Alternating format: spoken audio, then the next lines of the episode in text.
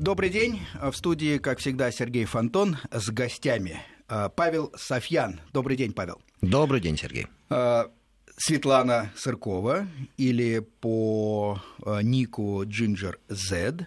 Здравствуйте. Добрый. И Виктор Хватов, ВИК 1970. Добрый Здравствуйте. День.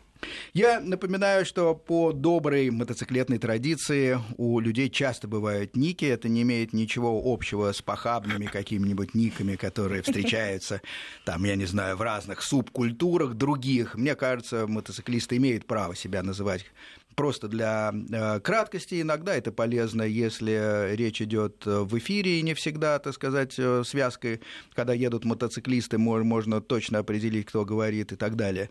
В общем, вот так обстоит дело. Депольт, Ginger Z и ВИК 1970. Говорим сегодня о серьезной теме. Э, точнее, я бы сказал, как и своей собственной жизнью, так и программами я пытаюсь доказать некую теорему о том, что на мотоцикле можно ездить безопасно. Понимаю, многие усмехаются, э, Некоторые люди говорят, что это маловероятно. Согласен, что риски больше, чем на машине, безусловно. И тем не менее, если подумать и если иметь желание, то на мотоцикле, я утверждаю, безопасно, конечно, относительно безопасно ездить можно. И вот на этой волне мы в свое время встретились с Павлом, э, с Павлом Софьяном. Дело в том, что Павел э, несколько лет назад озадачился такой э, простой темой, как научить э, свою дочь, которая, в принципе, была очень далека от мотоциклов, ездить на двух колесах. И в результате, ну, постепенно он продвигался вперед, и забегая еще вперед, скажу, что научил. Но самое главное, что этот опыт превратился в некую стройную систему, благодаря как раз ну, чертам характера Павла, наверное. И теперь эта система доступна всем, она в общественном доступе. И более того, гости сегодняшние представляют как бы развитие этой системы, потому что Виктор Хватов, он же ВИК-1970, теперь инструктор, причем а, общественный инструктор, который учит таких людей, которые уже получили права в ГАИ, но, как мы все понимаем, еще не умеют безопасно ездить. А Светлана Сыркова, Ginger Z, как раз представляет собой пример такой ученицы, которая прошла этот курс, ну и теперь, видимо, относительно безопасно ездит. Вот о безопасности, о том, а, что пожалуй, э, немногие примеры э, свидетельствуют о том, что бесплатная инициатива группы людей общественных может э, стать эффективной. Вот об этом сегодня мы говорим. И, наверное, о том, что этот опыт можно распространить и, и дальше за пределы Москвы. Павел, вот понятно, как все, все началось, но мне, мне интересно, сколько нужно было энергии, сколько нужно было времени, чтобы распространить вот э, ваш опыт и дойти до той э, стадии, когда у вас появились уже инструкторы? Ведь вы начинали все сами. Да, начинал я действительно все сам. Изначально, когда это начиналось, я даже не предполагал, какие будут масштабы. Потому что, э, ну, если вспомнить, что я рассказывал уже в прошлый раз, действительно, вы упомянули, начиналось все с дочки, то есть, э, по сути дела, я хотел обучить ее, ну и ко мне обращались знакомые периодически, видя, как я там что-то учу кого-то, обращались знакомые с просьбой их обучить, но это было не масштабно, то есть э, большого количества слушателей у меня не было. И замыслов таких не было. А в дальнейшем, когда просто по инициативе дочки я стал участником мотофорума, стал читать, что пишут люди, у меня возникло понимание, что очень многих проблем можно было бы избежать, и я могу поделиться информацией, поделиться тем, как это сделать, и, возможно, спасти какие-то жизни. Но когда это начиналось, я предполагал, что интерес будет ну, достаточно умеренный, скажем, 10, 15, 20 человек, ну максимум. Э, однако по мере того, как все это разворачивалось, интерес очень сильно вырос, и на текущий момент э, годовой, как сказать, курс, что ли, э, объем вот обучения проходит порядка 100 человек, ну, примерно, плюс-минус. А 100 человек – это, конечно, уже не тот масштаб, который способен потянуть один человек. Поэтому у нас и появились инструкторы. Но говорить о том, Сколько энергии, мне это очень сложно сказать. Это скорее видно со стороны. Я не ощущал особо, что вот какие-то дополнительные затраты. Виктор, э, я обращаюсь к Вику 1970. Вы э, инструктор. Давно ли работаете? Как сложилось, что вы э, вовлеклись в эту орбиту? Вы знаете, ну, да, инструктор, но сказать, что давно ли работаю, дело в том, что это, ну, действительно, как вы правильно сказали, общественная инициатива. У каждого из нас, из нас есть свои а, рутинные наши служебные, да, у каждого есть профессия, каждый занимается своей жизнью, своей Кстати профессией. говоря, простите, что перебиваю, если не секрет, вы по профессии такой вот Я по профессии основной. адвокат. Очень приятно, так. Вот, причем давно. А, дело в том, что вот работа это работа, а то, что мы делаем здесь, а, ну вот я не знаю, тут Павел сказал, что он как-то не ощущает своих затрат энергии и так далее. А, в этом году э, такое вот вовлечение в качестве инструктора э, я был вовлечен первый раз, да, то есть там небольшие выезды были осенью прошлого года, но в полномасштабном таком формате это вот первый год, когда э, был привлечен, ну так же как еще пятеро, по-моему, да, кроме да. меня, ребят, в эту работу. И, честно говоря, вспоминая наш тринадцатый год, когда я сам проходил учебку у, у Павла, так сказать, это был первый год, а, сравнивая свои нынешние ощущения, я, честно говоря, с трудом понимаю, как э, Павел вот эти два года тянул учебку в одиночку без участия каких-то еще людей. Виктор, а... простите, а вот что заставило вас присоединиться? Вот вы жили совершенно спокойно, ходили условно на работу. Э, у каждого хватает много интересов помимо работы. Вот почему э, вы сочли необходимым стать бесплатным инструктором? Хм, вопрос такой, да.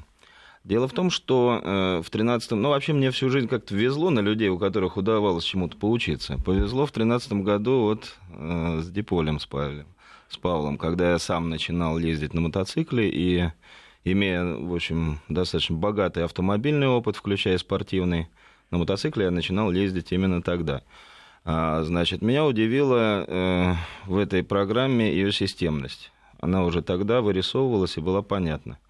А, удивило то, что вот я, как достаточно опытный на дороге человек, о многих вещах догадывался на тот момент и на многие вещи знал, но в такой структуре, которая позволяла бы объяснить для себя, почему надо делать так, а не иначе, это не воспринималось. А, значит, почему в этом году это произошло? Ну, потому что для себя тогда еще я сформулировал, что это занятия, которые позволяют что сделать? Позволяют в первый и второй самые опасные годы для мотоциклиста, позволяют выжить выжить и не попасть в какие-то такие вот большие неприятности, скажем так. А, значит, поэтому э, большая часть того, почему я в это все дело ввязался, это, конечно, благодарность к Паше, которую я испытываю, так сказать, действительно искренне. Вот сейчас я об этом говорю. Кроме того, я ну, закончу хорошо, просто да. мысль. Кроме того, э, я думаю, что для всех нас, э, вот на всех сайтах существует такая книга памяти, разбор полетов. Ну, Она да. год из года становится длиннее и страшнее. А вот, честно, достала. Хочется, так сказать, что-то еще самому сделать. Окей. А, картина примерно, скажем, понятна. А вот как становятся учениками? Свет, вот э, вы жили тоже спокойно. Я так край мух сейчас слышал в коридоре, что ездили на машине, да еще э, по, по неровной дороге, там по грязи, увлекались этим. Хорошо, купили мотоцикл. Но вот с какой стати, что вас, какая, извините, муха укусила, чтобы пойти вот и систематизировать свои знания? Далеко не всем это приходит в голову.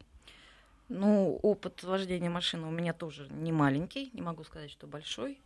И, если честно, изначально я была категорически против мотоцикла и сама не хотела садиться, и очень не хотела, чтобы садились мои близкие. Господи, что ж подтолкнуло вас к этому вот двухколесному на... чудовищу? Да, вот на самое такое удивление меня все-таки заставили сесть на мотоцикл, просто прокатили, меня зацепило, а, посадили Даже меня. будучи пассажиром. Страшно неблагодарное дело, плохо видно, а, остается только верить в пилота и так далее. И все-таки зацепило, интересно. С моей точки зрения, это, скорее всего, способ как бы отвадить от мотоцикла. Ну, вот как выяснилось, э, что не отвадили, мало того, что посадили за руль, ровно через две недели после этого события я поступила в мотошколу и открыла категорию А. Тогда уже... она была одна, да, не А1, не, не, не А2, а просто а, Нет, общая я А. успела уже. как раз Мгм. под А1, А2. То есть... Понятно. И вы вышли из мотошколы, имея а, абсолютно а, право, обоснованное с точки зрения закона, сесть за руль любого по мощности мотоцикла. Да, но при этом мой опыт вождения автомобиля прекрасно мне подсказывал, что это достаточно опасный вид транспорта, и что выйти э, из мотошколы с э, знаниями только площадки и выдвинуться в тот же город, это слишком опасно. И опять же, выйдя на мотофорум, я начала искать себе наставника, так называемого, чтобы хоть как-то мне подсказали. Ну, симпатичная девушка, и по видеотрансляции все могут в этом убедиться. Светлана могла найти наставников, я думаю, в избытке. Но в итоге мне посоветовали самого главного наставника в виде Павла.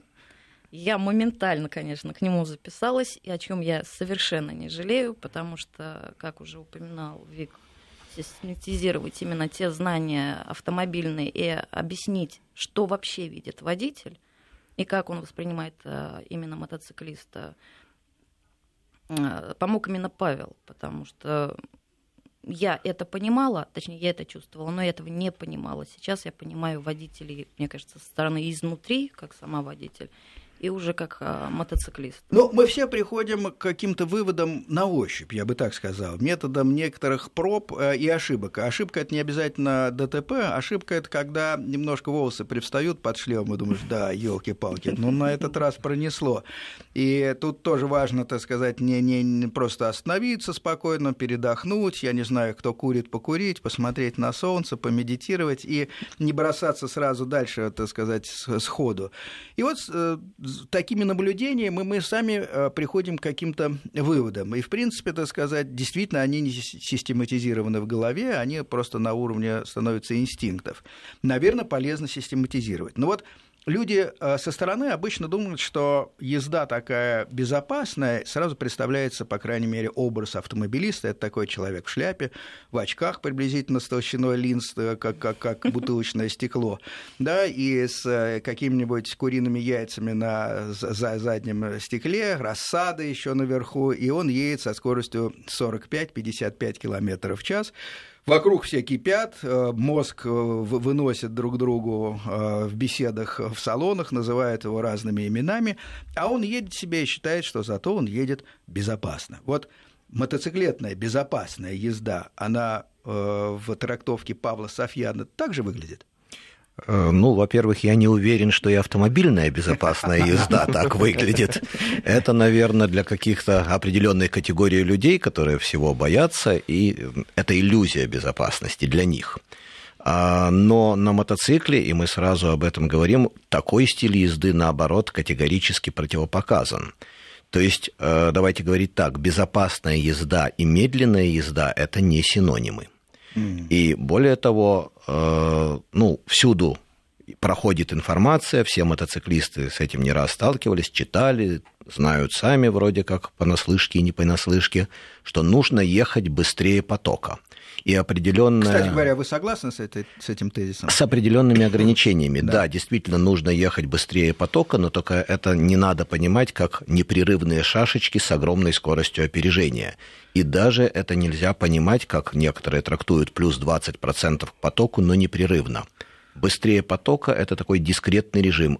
Остановился, то есть едешь со скоростью потока, оценил ситуацию, обогнал, перестроился, притормозил. Снова со скоростью потока и так далее. Почему именно такой режим и почему опасен режим ехать очень медленно и как бы осторожно? Причина очень простая. Основные опасности для мотоциклиста находятся не спереди от него, а сзади. Это догоняющие машины, которые мотоцикл не видят, перестраиваются быстро между другими рядами и вдруг неожиданно оказываются один на один с мотоциклом, который вот прямо перед ними, и надо что-то решать.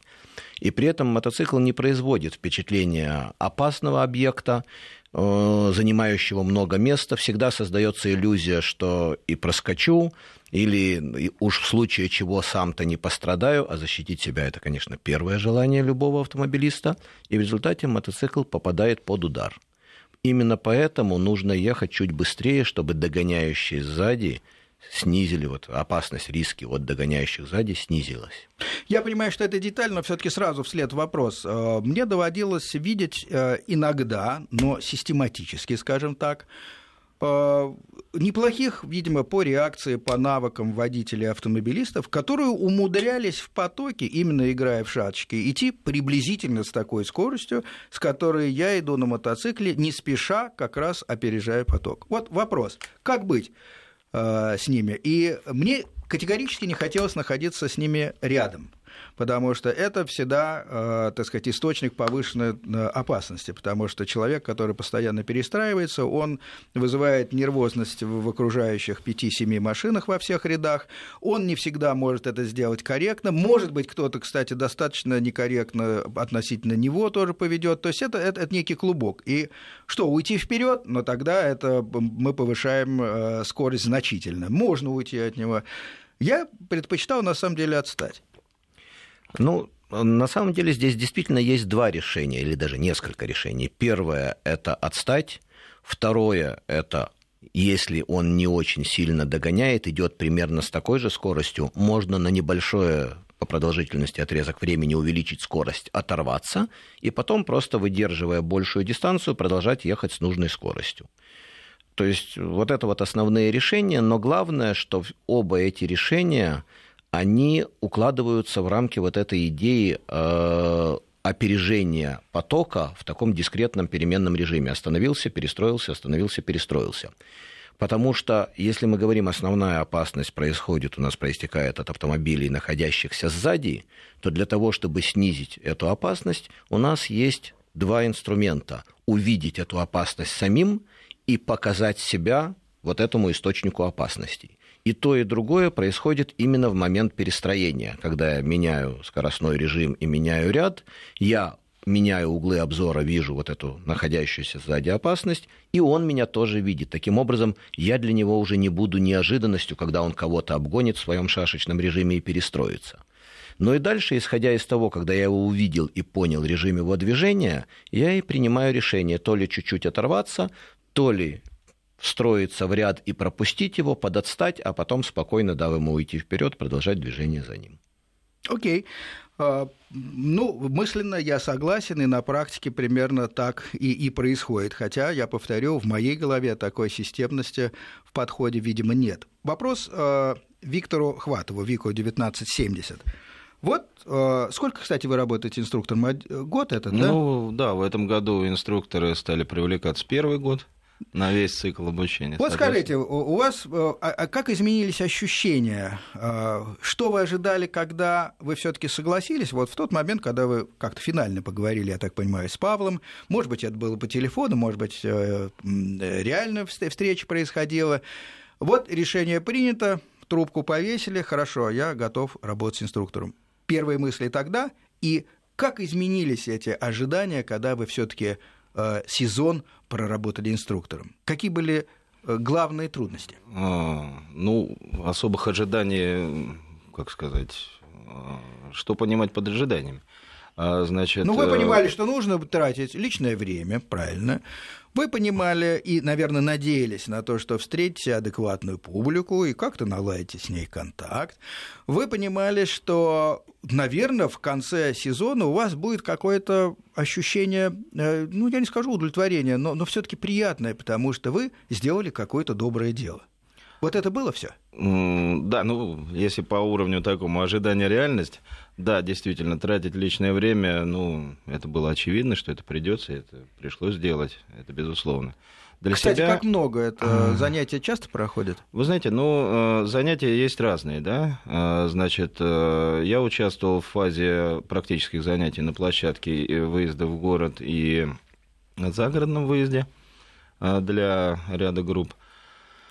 А, ну, на площадке, да, достаточно много времени пришлось э, потратить, потому что это достаточно длительные такие, достаточно длительный период. В течение, по полутора или двух даже месяцев мы работали площадку, соответственно, там надо было очень много народу научить, как ни странно, э, совершенно э, таким ну, ну в общем, достаточно простым вещам, да. да, но оказалось, что они довольно сложные. Вот, а, значит, у меня было впечатление, что в свое время как-то тут, тут в тринадцатом году как-то площадка проходила менее сложным образом, да, сейчас как-то вот так вот. Ну, может Для быть, вы были способным были... учеником? Нет, ну я же не только про я-то как раз... Нет, ну, для всех окружающих mm-hmm. ребят, так сказать, ну, я же тоже наблюдал и видел. А, значит, э, в этом году, да, площадка в ряде случаев вызывала сложности, но мы старались добиться одной простой вещи, так сказать, чтобы человек хотя бы несколько раз выполнил упражнение правильно, потому что э, ни у кого из нас нет глаз на расстоянии 20 метров от себя, мы не видим, как мы правильно делаем или нет. Это все уровень ощущений. Если мы на уровне ощущений поняли, как надо правильно делать, значит, мы будем это правильно делать и себя контролировать. Не поняли, можно объяснять сколько угодно, ничего не добьешься. Соответственно, наша задача, откуда возникло столько траты времени и столько сил на площадке, добиться именно этого правильного ощущения. Значит, с городскими выездами было несколько проще, поменьше времени тратилось уже, как-то полегче. Что для себя вынес из этой всей истории? Значит, э, на сегодняшний момент, помимо, ну вот, конечно, того, что приятно, что в этом всем поучаствовал, а, так сказать, что-то мог полезное людям принести. А, даже для себя вот на сегодняшний момент вынес большее понимание а, тех вещей, которые в свое время входили в программу, большее понимание правильных действий, правильной техники, правильных э, каких-то правильного поведения на дороге, в конце концов, а, да, вот, то ну, есть э, лично для себя маленькую эгоистическую пользу вынес также. Это, кстати, а видимо, а вот... эффект преподавателя, потому что для того, чтобы да. кого-то чему-то учить, надо очень ясно это представить в первую очередь самому. Я с этим тоже сталкивался несколько раз в жизни, когда пытался какие-то донести простые вещи до, до, до людей, которые смотрели на меня и, и ждали от меня вот этого вот, как говорят по-английски, guidance. Хорошо, а, но Светлана, вот вы ученик. Вот такой же для вас интересный вопрос. Вы осознали необходимость, э, выбрали каким-то образом Павла э, и его школу. Э, и у вас были определенные какие-то представления. Ну, может быть, вы читали, вам говорили, как все будет происходить. Вот. Но всегда все-таки наши мечты или представления о будущем, а, они в результате корректируются тем, как реально все происходит. Вот какие были ожидания и, и все-таки что было на самом деле, какая была разница в этом? Ну, ожиданий, скажем так, у меня было намного меньше, чем я получила на самом деле. О, это приятное ощущение, я думаю. Да. А, я была очень сильно удивлена. Первое, а, объяснили все реакции, мои, в том числе как водителя мотоциклиста и в том числе как водителя машины. Я приобрела намного больше знаний, которые я не ожидала получить, особенно в практике. А, выезжая еще до практики за рулем мотоцикла, я в принципе не могла, не знала, что могу я я совершенно не знала, что может мой мотоцикл. Именно этому там и вложили. Очень много знаний вложили на уровне, наверное, инстинктов. То есть, э, опять же, отработка каких-то упражнений, которые действительно начинаешь чувствовать где-то изнутри, как, на каком-то инстинкте. Потом очень часто проявлялось именно на дороге, и я, когда уже что-то совершаю, избегая какую-то опасность, я потом понимала, что это было именно вложено на площадке. Здорово. Приятно слышать. Хорошо, а, мы делаем короткий перерыв на новости и возвращаемся потом в студию для, для продолжения разговора. Возвращаемся к теме безопасной езды на мотоцикле. Павел Софьян, Светлана Сыркова, Виктор Хватов у нас. Ждем э, звонков 495 префикс Москвы 232 15 59. Надеюсь, что вы можете позвонить, дозвониться легко, любые вопросы, пожалуйста. Я видел, что э, Виктор смотрел на свой э, мобильный и что-то там улыбался. Что, комментируют знакомые программу? Ну да, ну, что есть говорят? такое дело. А вы знаете, Пускай я звонят. много это не успел. Ну, видимо, позвонят ну, сейчас, ну, хорошо. если захотят, да. Тогда, э, Павел, вам вопрос короткий. Вот программа э, все-таки э, сколько она длится? На чем можно участвовать и куда обратиться? Значит, программа длится, даже сложно сейчас прикинуть, это, по-моему, Пока если не я начнут помню, нормально ездить? Апрель. Э, нет, давайте так, длится это сколько занятий. То есть каждый должен пройти примерно 16 занятий.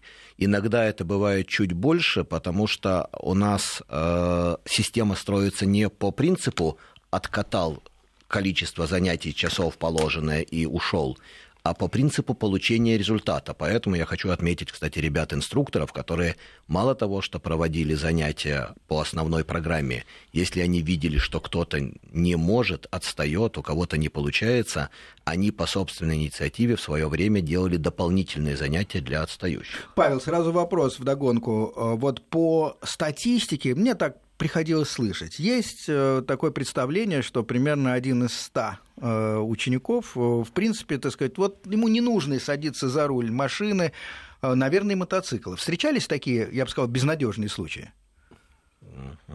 Ну, пожалуй, я бы все-таки сказал, что нет, наверное. Но улыбка у вас на устах играет. Нет, у меня, конечно, я при ваших Были словах сразу случаи. вспоминаю сложные случаи, да. но я не буду их озвучивать, не хочу никого обижать. И мне кажется, что практически все-таки за редчайшим исключением, я бы не сказал один из ста, наверное, реже, э, каждого можно научить. Вопрос только в том, сколько времени на это уйдет.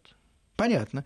И, и вот э, вы практически со всеми выпускниками добились, как вы считаете, да, ну, для своего понимания минимального уровня, который позволяет им все-таки да, безопасно да. ездить. Именно вы правильно сказали, минимального уровня. Вот минимальный уровень получен со всеми. Э, хотя даже вот этот минимальный, я не со всеми действительно удовлетворен. Кто-то продолжает делать ошибки, несмотря на то, что вроде все изучил, говорит, да, все знаю, но почему-то все равно ошибаюсь. 16 занятий. Хорошо. Как они распределяются? Это, это теория, это практика. Вот э, какое общее описание этого курса? Там четыре блока. Первый блок – это общая теория безопасности, это психология психология поведения на дороге, взаимоотношения с водителями. Второй блок – это э, техника вождения, техника управления мотоциклом на площадке. Так. Третий блок – это снова теория, но уже посвященная именно городским выездам, то есть поведению на дороге не только с точки зрения психологии, а с точки зрения решения типовых ситуаций. И четвертый блок – это уже на практике отработка вот этих типовых ситуаций, все, что изучили на теории, когда мы уже знаем и умеем управлять мотоциклом, и можем диагностировать ситуации. Все вот это мы отрабатываем в реальной жизни на дороге. Ну, там есть еще свои нюансы, дополнительные некие специальные упражнения введены для повышения понимания людей э, на дороге, как что же надо делать. Но, в общем, вот четыре, четыре основных блока. блока да. Две теории, две практики. Да. Одна просто по теории и практике управления на закрытой площадке, потом примерно то же самое, но уже с переносом в реальные условия. У да. нас есть слушатель. А, кажется, да, не убежал он э, или она. Давайте, добрый день, кто это? Добрый день, здравствуйте. Как вас зовут, откуда Наталья. вы? Наталья. Наталья. Скажите, пожалуйста, вот я очень интересуюсь вот этим видом спорта, потому что меня окружает такая молодежь. Но вот я вижу, что вот сейчас говорится о какой-то вот несистемной подготовке этих людей. Но так как это очень опасный вид транспорта из-за соприкосновения с непосредственно с окружающими предметами, да, может быть, наладить это что в рамках ГТО или ДСАФ и так далее, потому ну, что мы видим, какая аварийность Все страшная. понятно, да, Но... спасибо. Значит, несистемность в данном случае не государственность скорее, потому что система-то достаточно достаточно стройная у Павла, и она работает. Другое дело, что как я понимаю, вам кажется, что подобную вещь стоило бы ввести широко, шире и, может быть, даже, ну, не знаю, так я послышалось, в обязательном порядке. Ну, ну, ну не, не знаю, не уверен, это очень сложно. Везде, где появляется у нас э, государственное присутствие, там э, все продвигается очень медленно. Вот смотрите, совсем недавно у нас появилось хотя бы разделение на А1 там э, категории внутри вот этой большой мотоциклетной категории. И уже это большой, большой шаг вперед. Сейчас речь идет о том, чтобы обучать э, и сдавать экзамены в ГАИ, скажем, также на мотоцикле в городе, как это делается на машине. С моей точки зрения, обязательная вещь, потому что две большие разницы ездить на э, мотоцикле или на машине на закрытой площадке среди конусиков и воображаемый гараж сдавать задом, и, и, или все таки это чувство рядности и так далее, и так далее на, э, в реальных условиях в городе. Еще один слушатель, да, добрый день. Э, здравствуйте. Как вас зовут, откуда вы? Меня, меня зовут Сергей, я из Москвы. Я и авто, и мотолюбитель. Очень приятно. Большое, большое спасибо за программу, просто огромное. И второй вопрос, у меня самый главный вопрос. Какой э, тип мотоцикла можно при прочих равных условиях, при прочих, при навыках одинаки, одинаковых, при, условно говоря, владении мотоцикла одинаковым, можно считать наиболее безопасным? Интересный а, вопрос, да. Вы имеете в виду в городской езде, да? Да, я сейчас скажу, из каких. Ну, соответственно, mm-hmm. основные это спортбайк, чоппер, нейкед – а, и городской. Понятно, не вот. по мощности, а по типу вас интересует. По типу. И макси-скутер, там 650-850 кубов, такой полумотоцикл. Любопытный вот вопрос. Всего. Понятно, спасибо. Павел, что вы скажете? Значит, вообще вопрос о том, какой мотоцикл самый хороший, он возникает постоянно. Но я на это отвечу так, что нету самого хорошего мотоцикла и даже нету самого безопасного мотоцикла. Безопасность зависит от безопасность зависит, во-первых, от того, для каких целей вы используете мотоцикл, и второе, она зависит от стиля вашей езды. То есть одному человеку в одних и тех же условиях лучше использовать один мотоцикл, другому другой. Поэтому ответить конкретно вот данному слушателю, я рекомендую такой-то мотоцикл, я не могу. Мне надо посмотреть на его стиль вождения. Павел, но все-таки а, вопрос тогда я переформулирую. А, сам мотоцикл, стилистика его как механизма диктует какой-то стиль вождения? До определенной степени да. И если следовать стилистике мотоцикла, то на дороге, пожалуй, я бы сказал, что самый безопасный это будет чоппер. Понятно. Еще один слушатель у нас. Добрый день. А, добрый день, Алексей Откуда? Москва. Алексей Москва, слушаем вас. Да. А, очень приятно услышать было вашу передачу. Вот вначале, когда слушал, вы сказали, что стараетесь доказать, что на мотоцикле можно ездить безопасно. Я очень порадовался э, вашим гостям, которые занимаются обучением безопасной езды. Но сейчас немножко расстроился, потому что я не слышу конкретных комментариев или советов мотоциклистам, как безопасно ездить, ну, за исключением того, что нужно а, ездить чуть быстрее потока, да, не постоянно, а в таком полурванном ритме. Вот все-таки хотелось бы больше конкретики, для, особенно для начинающих мотоциклистов, как надо начинать, когда вы выезжаете первый раз. Мне кажется, это сейчас очень поможет, тем более сейчас многие там закончили свой первый сезон и могут делать какие-то выводы уже сравнивая с, чем, с тем, как они реально ездили. Понятно. А, ну, не побоюсь вас огорчить, я выскажу сначала свое мнение, потом дам всем присутствующим высказаться, безусловно. А, мне просто кажется, что вот конкретные рекомендации – вещь очень, во-первых, э, короткая. У нас короткая программа. Система безопасной езды э, – это большой вопрос. Вот даже Павел уместил их, ну хорошо, в 16 занятий. Значит, сейчас э, говорить о каких-то конкретных рекомендациях, ну, можно одну-две дать, но в принципе ведь э, задача этого курса – вложить в голову некую систему, благодаря которой вы сами будете внутри выбирать безопасный путь. Поэтому это не э, вопрос-ответ, вот безопасно, как ехать медленно или быстро, или перестраивается, или не перестраивается. Зависит очень много от ситуации. Вот в, с моей точки зрения, в одной программе выложить э, весь этот курс невозможно.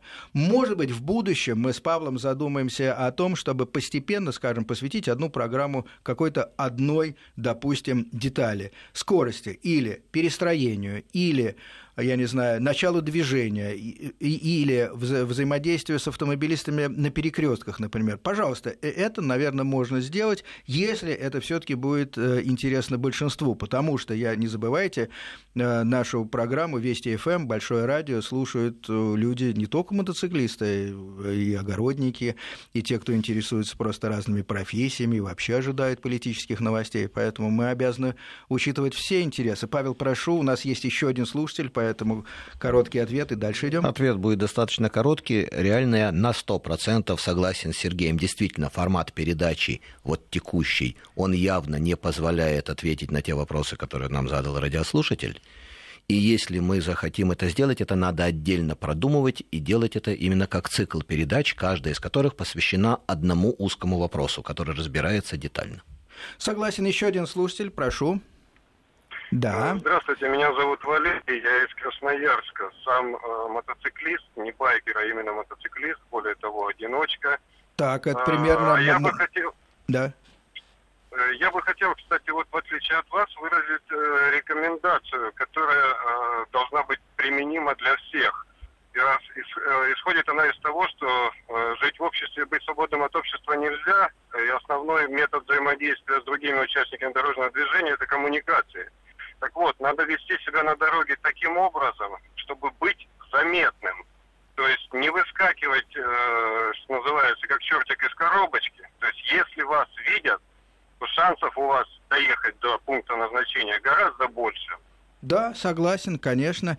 А, это все, что вы хотели сказать? Ну, в общем, да, на сегодня да. просто...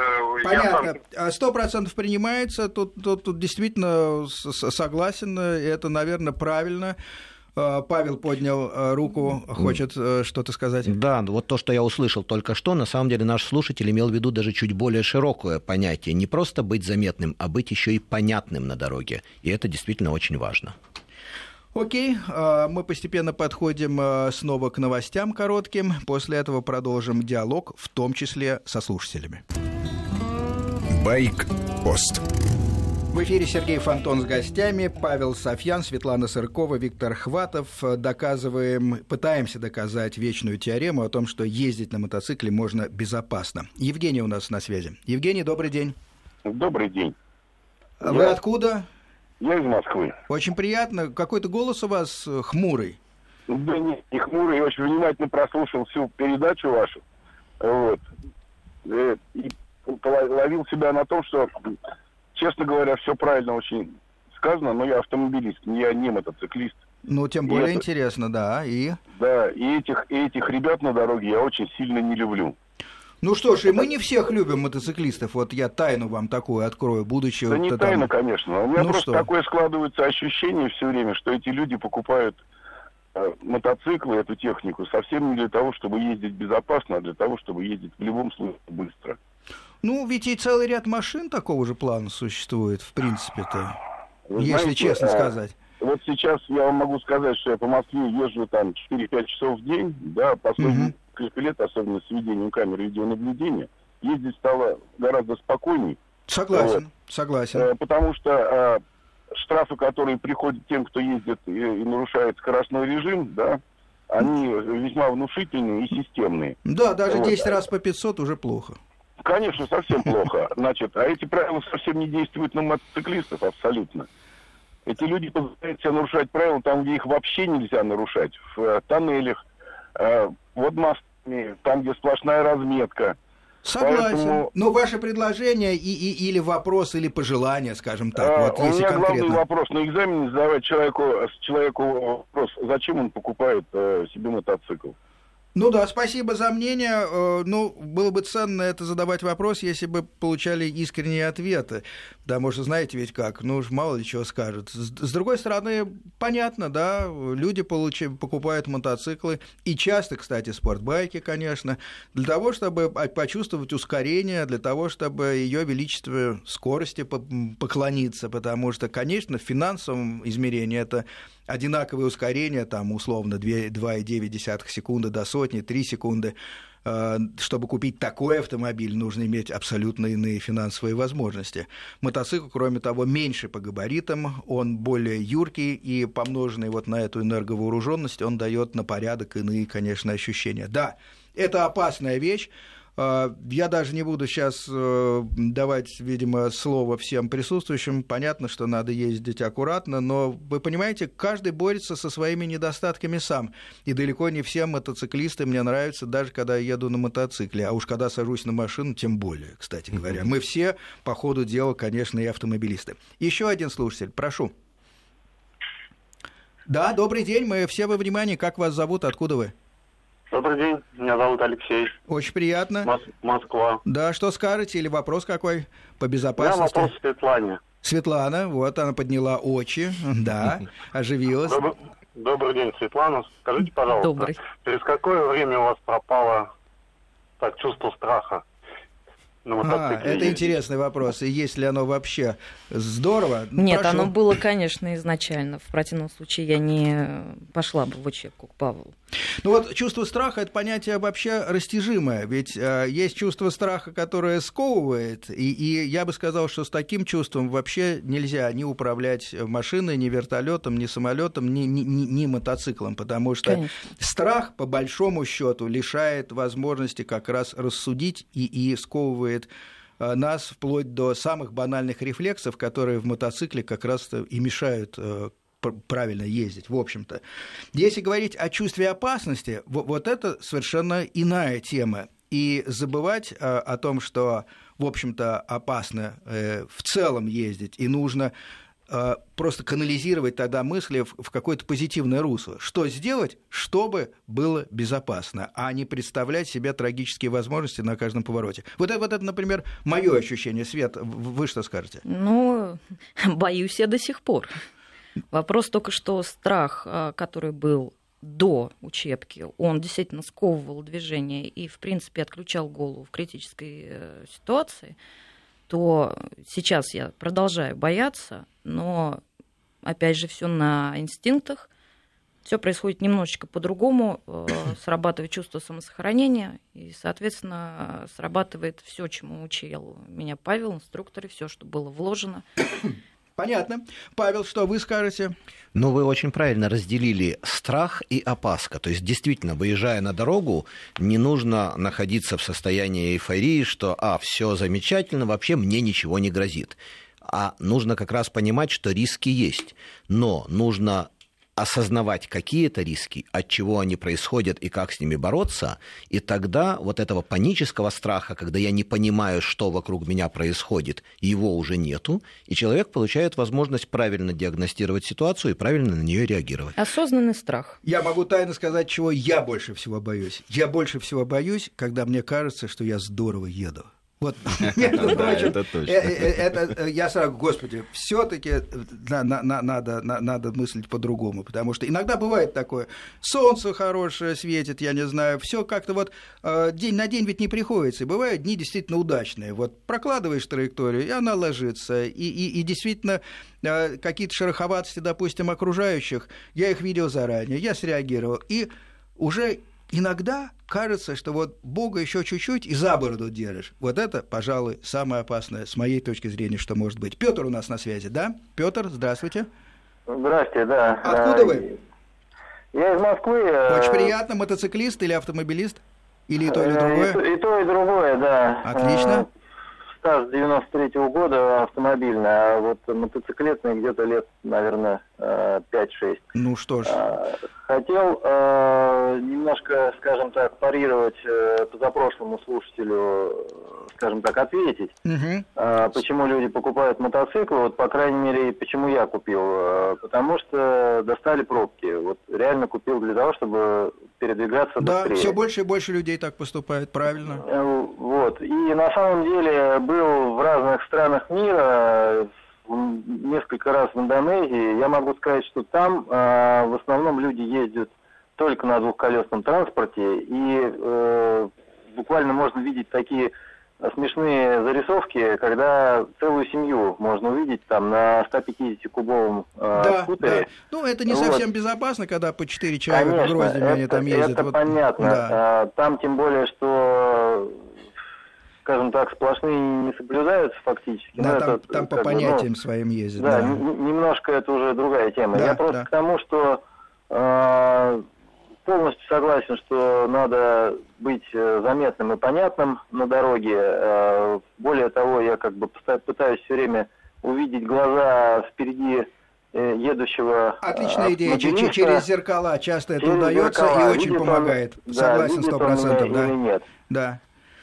Спасибо. А, э, кстати, у вас какая, какой мотоцикл вы купили для того, чтобы побеждать пробки? Ну, вы знаете, я начал с макси-скутера, а, вернее, скажем так, с китайского 150-кубового, потом через год купил Т-Макс. Вот, да, э, отлично. Долгое время проездил на нем, года три, и вот э, второй сезон, э, скажем так, езжу на ВФР 1200 автомат. Ну что ж, спасибо. Э, понятно, логично, последовательно. Я, кстати, преодолеваю пробки на 125-кубовом YBR 125, который я отобрал у своих детей, на котором же их учил ездить. И, кстати говоря, получаю огромное удовольствие. Иная совершенно тактика езды, чем на мощном мотоцикле. То есть уже раз уж разогнался, потом я стараюсь держать некую среднюю скорость, безопасную. Иногда она быстрее потока, иногда чуть медленнее получается. Но в этом есть, безусловно, драйв, фан и, и, и так далее. Маленькая машинка, не... и можно действительно быть мотоциклистом совершенно не обязательно на крупнокубатурном большом э, мотоцикле. Еще один слушатель, насколько я понимаю, у нас. Прошу. Алло, Алло, добрый день. Добрый день, как вас зовут, откуда? Меня Геннадий, я из Москвы, автомобилист. Очень приятно. Какие соображения? Ну, несколько комментариев и таких блиц-опросов коротеньких, так. соответственно, жду коротеньких ответов. Первое, сам автомобилист. Второе, друзья все на мотоциклах, кто-то на спортивных, кто-то, не, не знаю вашим языком выражаться, ну, которые на дальнее расстояние могут ну, ездить. туристы, как Харлей, да, да. Как mm-hmm. Харлей, вот mm-hmm. такие вот там с сумками и так далее. Все довольны и так далее. А я опасаюсь, потому что, ну, как-то взвешенно риски оцениваю, так как техническая специальность у меня первая, да, и были случаи, знаю, знакомых, кто погибали. Поэтому я хотел бы просто спросить, если начинать с чего-то ездить, то с чего лучше? Может, вообще на скутере? Второе замечание. Вот вижу, в Европе все они там на скутерах, на мотоциклах, и поэтому хотел бы просто для себя понять, статистика, какая смертность у нас на дорогах, а какая у них. Ну, только какая-то объективная. Я понимаю, что у нас города там большие. Понятно, Москва, у нас заканчивается время, прошу, да, да, формулируйте. Да, ну, плюс-минус, наверное, хватит. Наверное, Отлично. хватит. Хорошо, значит, у нас ровно минута до, до окончания программы. Друзья, а, Павел, что скажете в одном слове, с чего начинать? Насчет статистики я забегу вперед. Э, достоверная статистика – отдельный вопрос совершенно. Мы можем посвятить, наверное, какую-то отдельную программу этой статистике, потому что пока в нашей стране считают неудовлетворительно, с моей точки зрения, по самым разным причинам, сейчас не буду вдаваться. А вот насчет первого мотоцикла, Павел. Ну, вопрос прозвучал, может быть, это должен быть скутер. Нет, я как раз считаю, что первым лучше брать не скутер, а все-таки настоящий мотоцикл, потому что безопасное управление на скутере достигается большими трудозатратами, чем на мотоцикле.